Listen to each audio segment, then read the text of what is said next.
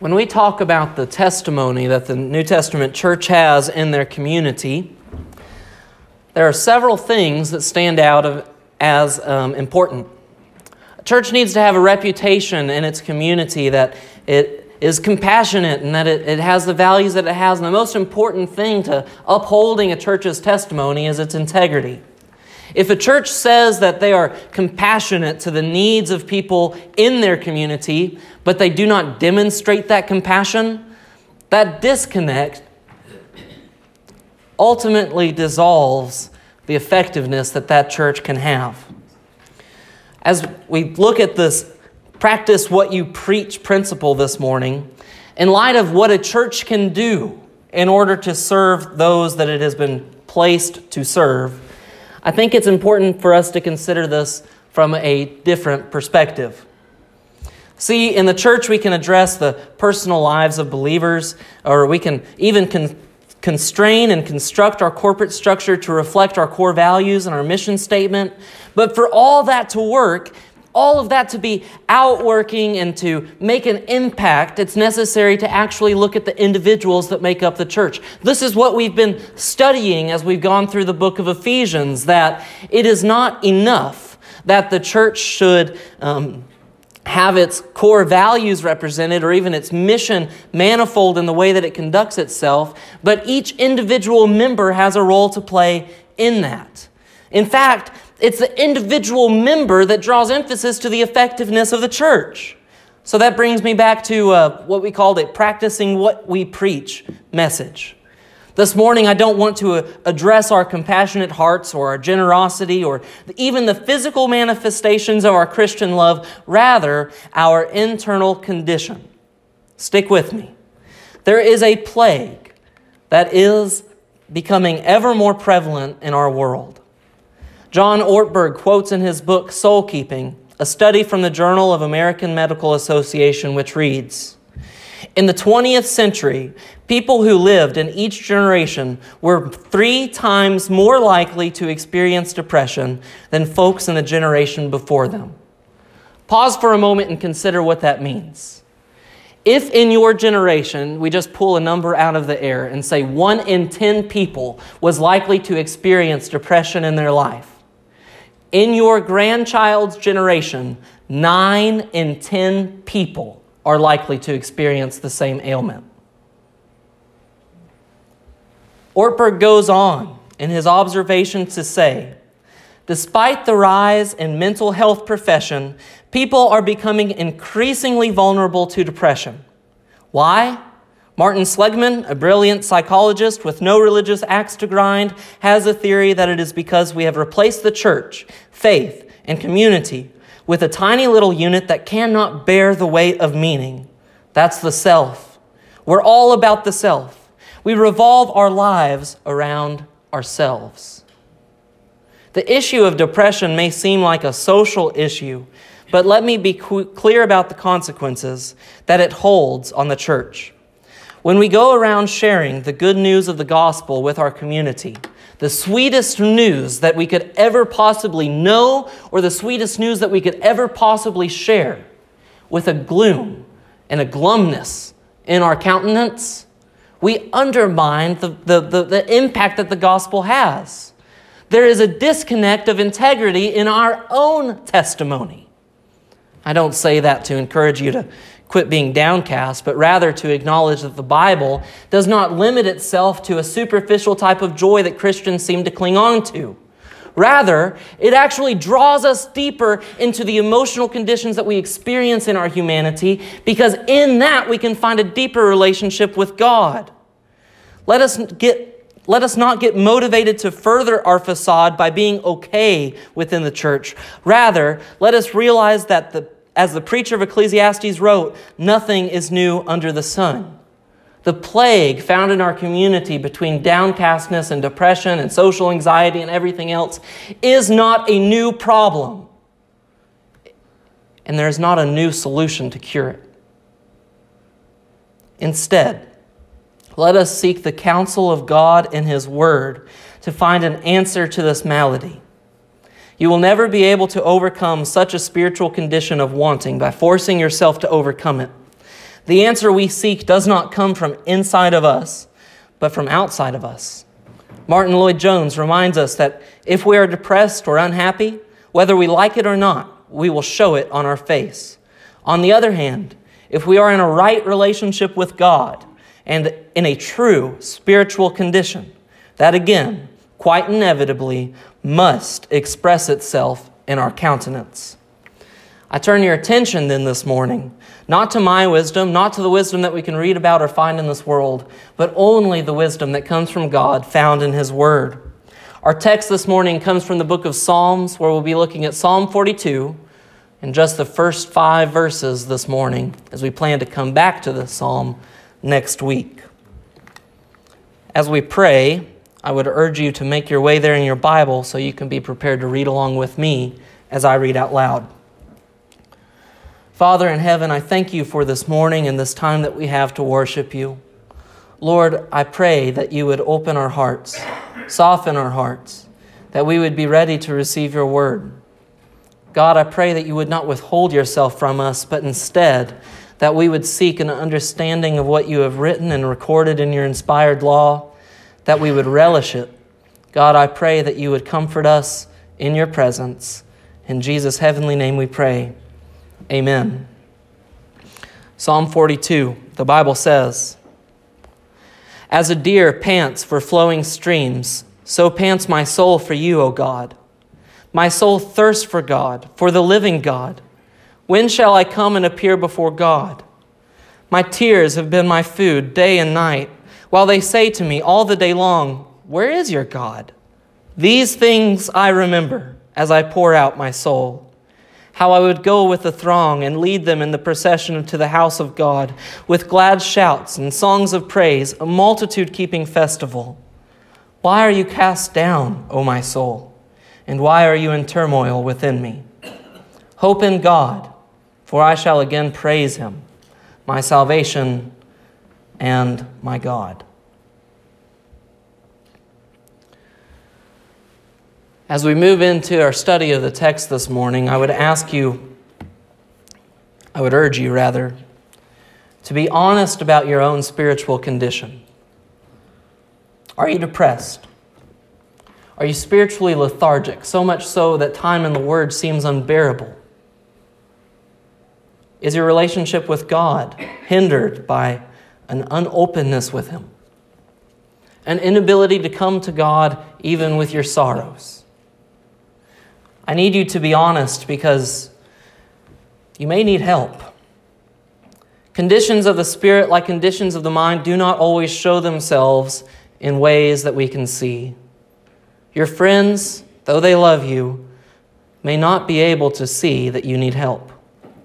For that reason, we need you to be honest. Be honest because failure to do so actually alienates you from God in a way that can perpetuate spiritual depression. Hear me. The psalmist does not shy away from crying out to God, neither should we. God can handle our crying out to Him we will not run him off because of our transparency. He promises to never leave us or forsake us. Neither will we run off a true Christian brother or sister who truly loves us. We need to be honest with one another.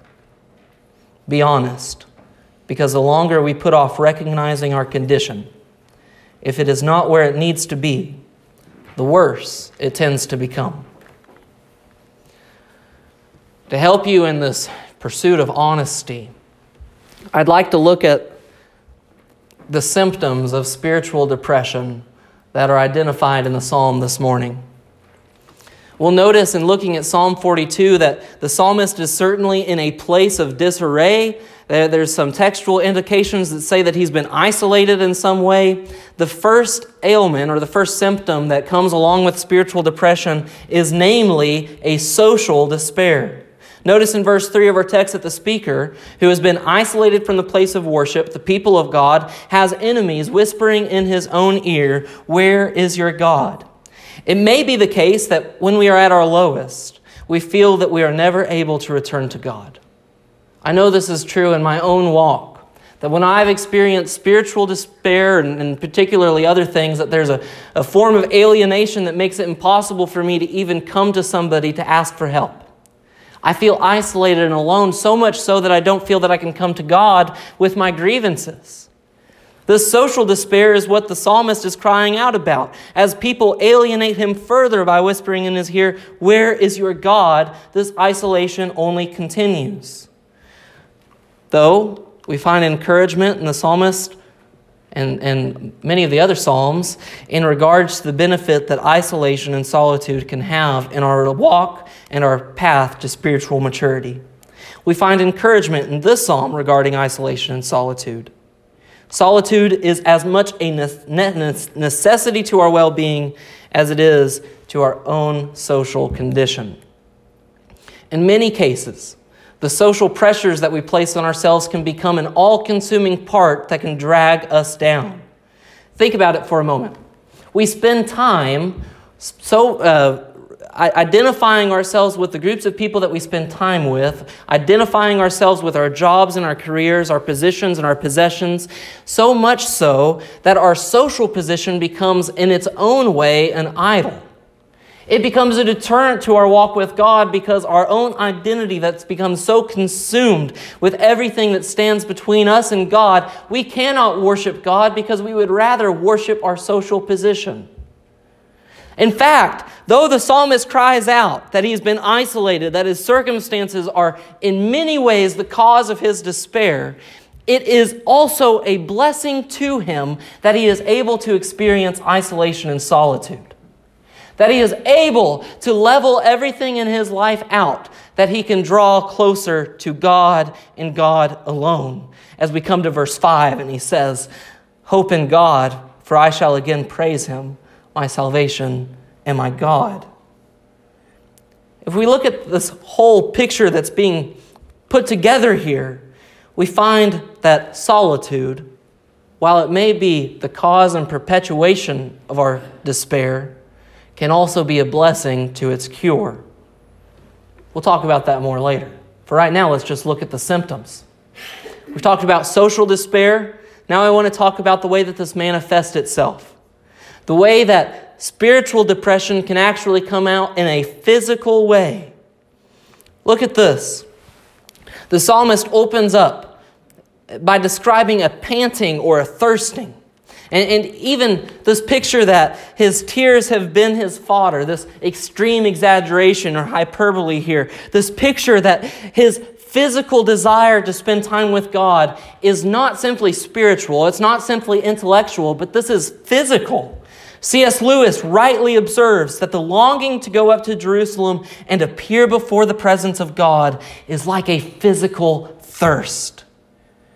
While this might be hyperbole, our physical body reaps the suffering of soul despair. What makes this condition so difficult to deal with is that it bears so many similarities with general medical depression. When it is spiritual, though, we should be careful to address it from a spiritual perspective. Likewise, if it's medical, we should be careful to address it from a medical perspective. In the spiritual condition, though, it is possible that we have simply left ourselves spiritually malnourished. This physical despair that the psalmist he, he builds with intensity. I thirst for God. I long for God. As a deer pants for water, so my soul pants for God. Christians, if you have been born of God and you do not spend time with Him, you are depraving yourself of the only thing that can satisfy you. So long as we rely on the world, so long as we entangle our personal identity with that which is outside of Christ, we will be spiritually malnourished. More so for Christians. As a new creation, our inner self is changed permanently. The Spirit of God resides within us. No longer is our desire to hear from God's Word a place of curiosity or intellectual assent. Instead, it is the sustenance that we need. The psalmist says, fodder. It is the sustenance that we rely on. Think about what Jesus says in the Sermon on the Mount. When preaching to many, he says, Blessed are those who hunger, for they shall be fed. Blessed are those who thirst, for they shall be satisfied. Jesus isn't talking about physical hunger or physical thirst in the Sermon on the Mount. He's talking about spiritual thirst. He comes to the woman on the well and says, Come to me, I am the wellspring from me. If you drink from this living water, you shall never thirst again, but you shall be satisfied. Still, Christians think that their salvation is the end of the road in their spiritual maturity, and they wonder why Christians walk around in gloom. I would be in a gloomy state too if I did not eat. I would, I would probably have a displeasing countenance if I didn't drink water. My cheeks wouldn't be as plump or flush. Christians do not rely on the things of this world, but it seems we have allowed everything in our world to entangle our identity. What happens then when you find yourself in the position that you've lost your job? That your possessions begin to decay? When you're unable to keep up with keeping up with your possessions? What happens when your identity is dissolved along with everything that you hold so near and dear? This is the promise that we find of this world. All things in this world will rust, decay, they will be gone. Your time in this world is fleeting. The Bible says, like a vapor. But the promise of God has little to do with this world. The promise of God comes from the sustenance that He gives us. This picture of the living water, I believe, is a, a, reference back to what's written in Jeremiah as the prophet describes God as the living water. The, the same illustration that Jesus would use in the Sermon on the Mount. Why are you in gloom and despair? Have you forgotten to drink from the living well? You thirst for that which is of God because that which of God has regenerated you, made you new. Nothing else will satisfy you, but God does promise to do just that. I'd like to pay attention to how this intensity in verses 1 through 3 develops. This physical intensity to be with God. The psalmist begins, As a deer pants for flowing streams of water, so pants my soul for you, O God. And so here we have the picture. What does a psalmist want for? He wants God. And the next verse, my soul thirsts not just God, but the living God. The eternal God, this picture drawing again this, this allusion back to the prophet, um, or what the prophet would later write, depending, I don't, anyways, timeline, blah, blah, blah. But this picture of the living water, there's this picture, no longer do I just want God, I want the living God. The intensity is beginning to develop as I hunger for Him. I want it more. And it goes on. When shall I come and appear before God? No longer do I just want God. No longer do I just want the living God. But now I want to appear before God. I want to stand in His presence. I long for the day that I would be in glory with Him. I want to see His countenance. I want to come down from the mountainside like Moses. I want there to be a physical light around my face because of the time that I've spent with him. I want to be so nourished and so enriched, so in love with God that it would be evident in everything that I do in my life. And we look at Christians, on the other hand, Christians who are supposed to have a testimony of this joy. The Shekinah glory that I'm talking about coming down. The Christians are supposed to have this testimony, and instead they're in gloom sitting back in their chairs reclined, bored from the Word of God. I don't know if you've ever seen somebody who starved themselves. It comes to a point, they're no longer physically able to pick up the fork to feed themselves. This is the same despair that comes when Christians are unwilling to say, I need help. There comes a day in your spiritual nourishment when you have deprived yourself for so long because you've been unwilling to recognize this condition inside of you that you need God, that your soul is panting for Him, that you are unable to pick up the fork and feed yourself. This is serious business. I lament to say that this issue of spiritual depression is not talked about in the church as often as it should. I lament more to say that we have become comfortable with our facades and the fake images that we put up of ourselves, that we come to church more ready to present ourselves as good Christians than we do to come as church to be Christians. Transparency is at the core of fellowship. A lack of transparency is deception. Deception dissolves fellowship. That is not just true with Christian brothers and sisters, but it is also true of our fellowship with God. It is also true of our fellowship with God. Because the real problem, and the Apostle John makes this abundantly clear in the letter to 1 John, is not just that we deceive those around us but that we eventually deceive ourselves and then allow ourselves to be liars to God.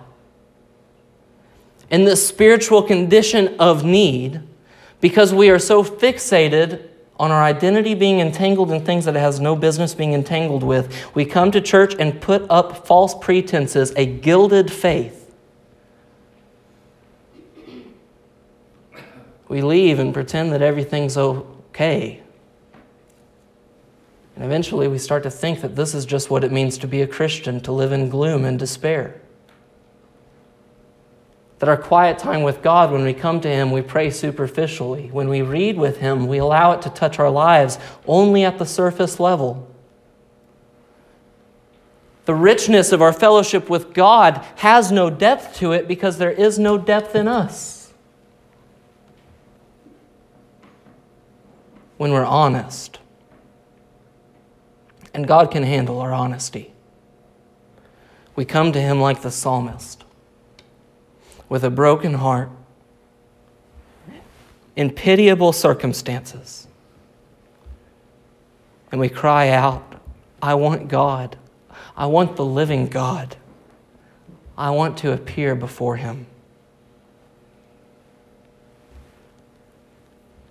Third, looking at the symptoms of spiritual despair. We've, we've said that there is a social problem, a social despair, there's a physical despair, and finally, there is a soul despair. The psalmist doesn't say that I want God or that I intellectually want God, or he says that it is my soul that pants for God. But what is the soul? We use spiritual language sometimes, and, and it becomes difficult when we don't spend time actually defining what these words mean. When the psalmist used the word soul, he wasn't specifically just referring to his spiritual walk, but he was talking about the whole composition of who he is. The soul is not who we are. It, no, no, no. The soul is, the soul is, I didn't prepare for this. The soul is everything that we are. If you think about the way that you were created in God's image, there's different parts of us. There's different components that make up who we are. We have a mind that is capable of, of making up our thoughts and, and even our feelings, our emotions. All of these different kind of things come from, from the mind. God also gave us a will. We have volition. We can make decisions.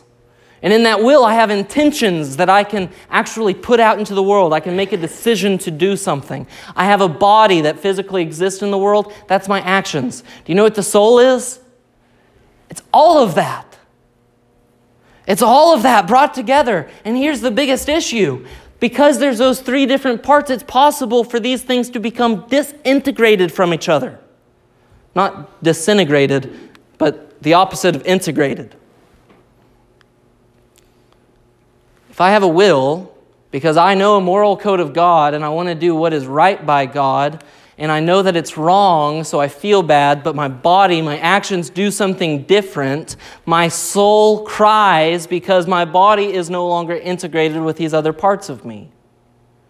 Likewise, if I have um, intellect, an intellectual understanding of what God's law is, but I would rather spend time doing things my own way, and my intentions resemble deceit, or my intentions resemble self ambition, there's disintegration in who I am. There is soul despair.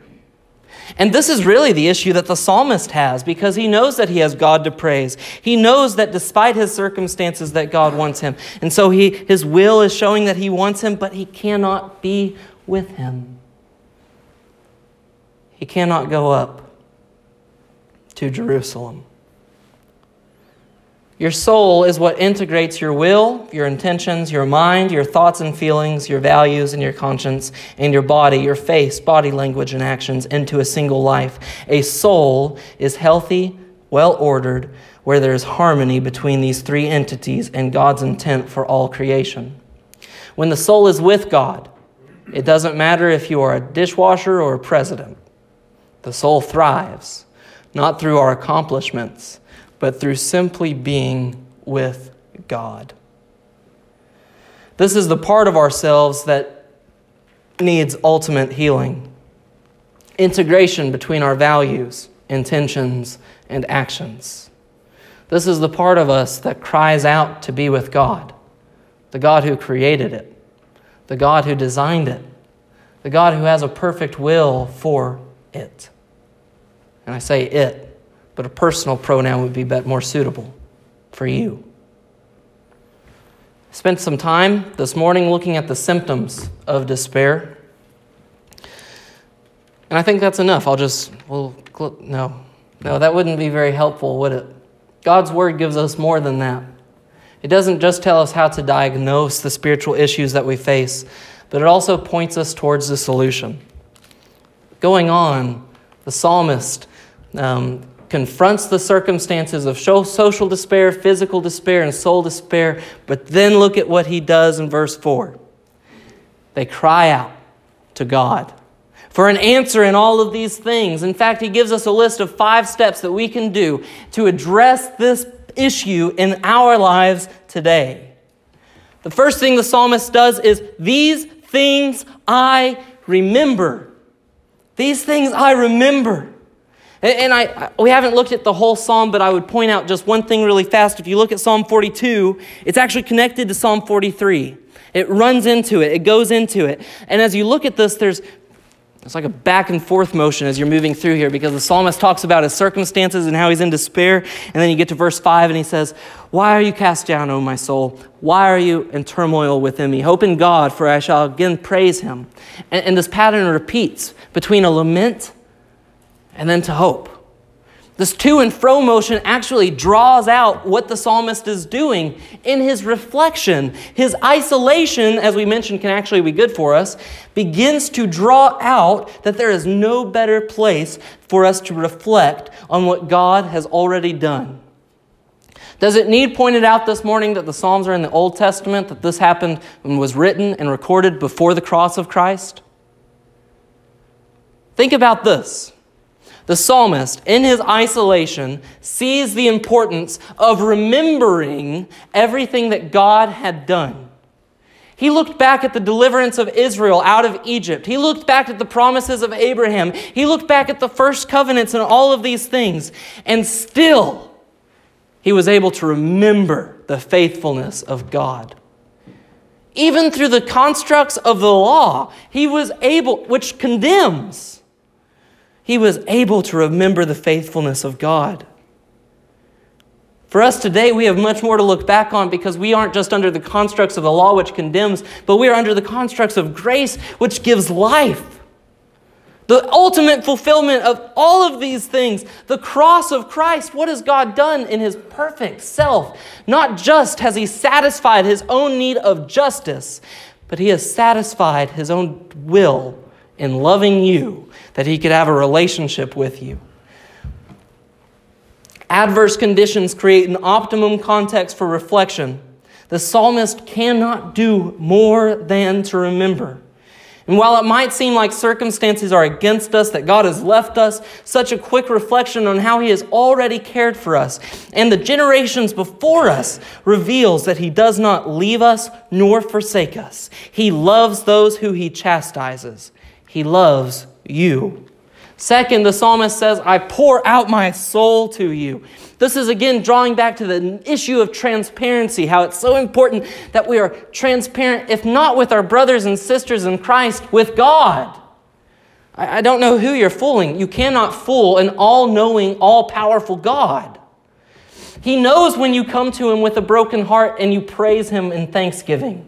He would much rather you say, God, I am broken over this, than to hear you fake, your, your fake praise. He asks us to worship Him in spirit and in truth, not in ingenu- ingenuity and deception. So we remember and we pour out our soul. And we go with others. Because God didn't create us to live this life alone. He didn't even give you new life so that you could go alone. Instead, what does the psalmist long for? To go with the throng. To worship with God's people, to hear them sing, to hear them praise, to be encouraged by them. Why is it important that a Christian comes to church? Because without it, they will die. Why is it important that we spend time in church? Because without it, you will deceive yourself and not even know how destitute you are. Why is it important that we spend time with God's people? Because that is who God called us to be a part of in the body of Christ. We are not isolated, we are not individualistic. Rather, we are identified with the whole body who, under the leadership of the head, Jesus Christ, and no one else, is able to perform God's will in this world. That we would lead in procession. This is going to throw some of you out. Because you say, I'm in such a spiritual condition, there's no way that I could possibly lead anyone. But what does the psalmist cry out for? That he would lead them in procession. The world has taught us that leadership comes from a place of strength, ingenuity, and competence. The Bible teaches us the exact opposite. Leadership has little to do with how well you are or how good you would be at leading in a particular position. Rather, biblical leadership actually relies on our brokenness and our weakness. If you are spiritually destitute, if you're in soul despair, physical despair, any of these symptoms that we've described so far this morning, leading others through your weakness betters you to rely on God. As a consequence, your leadership is going to be better than anything you could ever muster up. In fact, the downfall of most Christian leaders is that they stop relying on God because they develop some false sense of self competence. I would encourage you, if you feel that you are described at all or can identify with the symptoms of the psalmist here, that you would find a place in leadership and lead out of your weakness. That you would find a purpose for God because if He has left you here, He has not done so without reason. He has done so because you have purpose and meaning, because you are important, because He wants to use you to serve others, because He wants to use you to equip the church, because He wants to use you to empower the church so that the gospel would be more effective, so that the testimony of the church would be more authentic, so that those around you would actually know genuine love that comes from Christ, not fake cockamamie nonsense. Get real. Lead out of your weakness. And finally, to praise Him. I said previously that God doesn't want us to praise Him out of a place of being inauthentic, but rather He wants us to praise Him out of our genuine worship. He calls us to worship in spirit and truth. The psalmist cries out for the time that he would sing glad shouts with songs of praise. The importance of praising God cannot be overstressed or overemphasized. I think of the, the picture of Job, and after everything that Job has gone through, he, he kind of longs, before he actually gets to, to meet with God, he, he longs that he would be able to come to God and would be able to bring all of his. Um, all of his complaints and his grievances to him. He can say, God, this is what you've done wrong, and, and this is why I'm upset with you. And when he finally gets to meet with God, God bombards him with a list of questions. Where were you when I created the heavens and the earth? Where were you when I formed the stars in the sky? Who planted the trees that you sit, or the shade that you sit upon? And he goes on and on and on and on, uh, talking about everything that's been manifold in creation.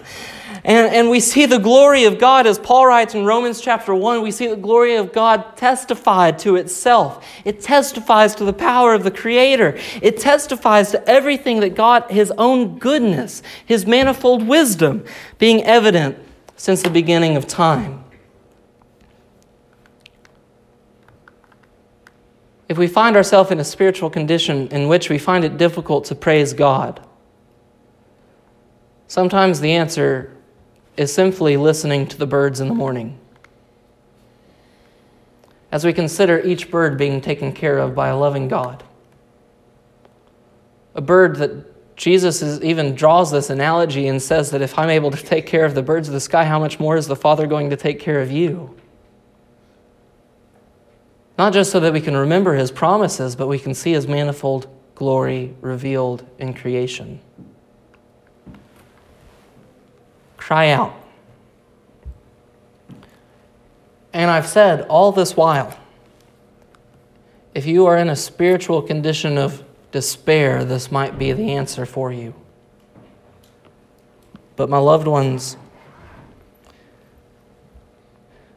no matter where you are at in your spiritual condition, this is the prompting that we find from this psalm that we would cry out to God, remembering everything that He has promised us, that we would pour out our soul before Him in authenticity, that we would go with the throng in corporate worship, leading and serving in ministry, singing glad shouts and songs of praise. This commendation is not one just for somebody in despair, but it's one for all Christians. To deepen their walk with God, it's necessary. And I'd go on. Moving to verse 5, and the reason I've separated this from the list of um, not imperatives, but definitely action, actionable items, is because there is a stark transition between verse 4 and verse 5. I've said that one, verses 1 through 4 is a lament. The psalmist is crying out He's saying, This is my spiritual condition. I'm isolated and I'm alone. And God, I, I miss you. My soul thirsts for you. I pant for you. Verse 5 turns to hope as the psalmist speaks to himself and he begins to remind himself God, or he speaks to his soul rather. He doesn't speak to himself. Now, uh, that, that's actually important to point out because speaking to your soul is different than speaking to yourself. The difference between talking to yourself and talking to your soul is that the soul exists in the presence of God. So you will see in the Psalms and elsewhere people speaking to their souls because when you speak to the soul, it naturally turns into prayer because the soul, God, in the soul, God is always present. The psalmist speaks to his soul. Something important that comes from this is rather than identifying in his despair and saying, I am in despair, or I'm, um, I'm pitiable, the psalmist does not identify with what they are going through. Yes, they're going through it and they acknowledge it, but it does not define their identity. I can't stress this enough how important this is.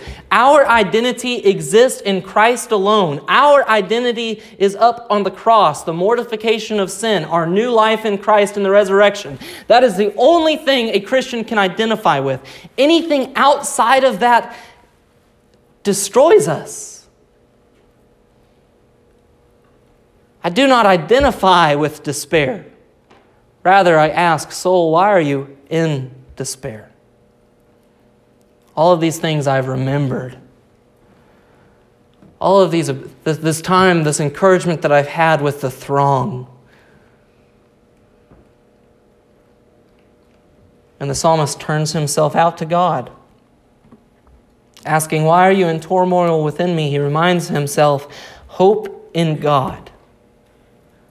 Hope in God, for I shall again praise him my salvation and my God.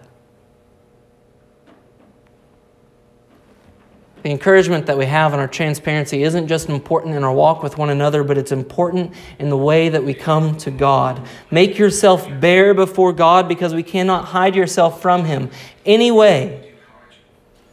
So, what are you losing? I, I, ask you with all sincerity and genuineness, what are you losing by refusing to go to God with authenticity? The answer is that you lose more in your inauthenticity than you do in your confession. While it may hurt your pride, the only place where God is able to conform us to his image is in our transparency and openness with him. Yes, it might hurt to admit that you need God, that you aren't capable to do this life without him. But I promise it hurts more not to. You hurt your testimony with authenticity. You hurt the community that you're called to within authenticity. You hurt yourself within authenticity. You hurt your relationship with God.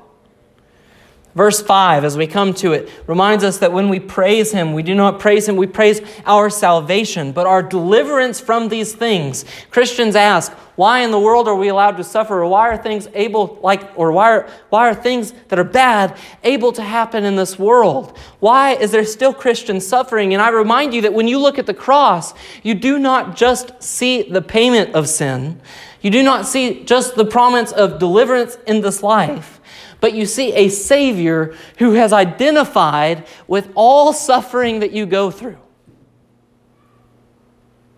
You see a Savior. When we look at the book of Revelation, we see the picture of the Lamb lying before the throne holding the scroll. We see a Savior who has chosen to identify with you all the suffering that you experience so that he could bear the wrath of God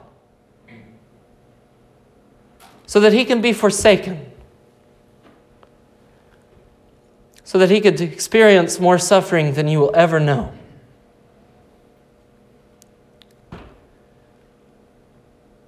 So that all those who would identify with him would know not just his deliverance from the consequences of sin, but the joy that exists in the presence of God both while we're here on earth and that we look forward to in heaven.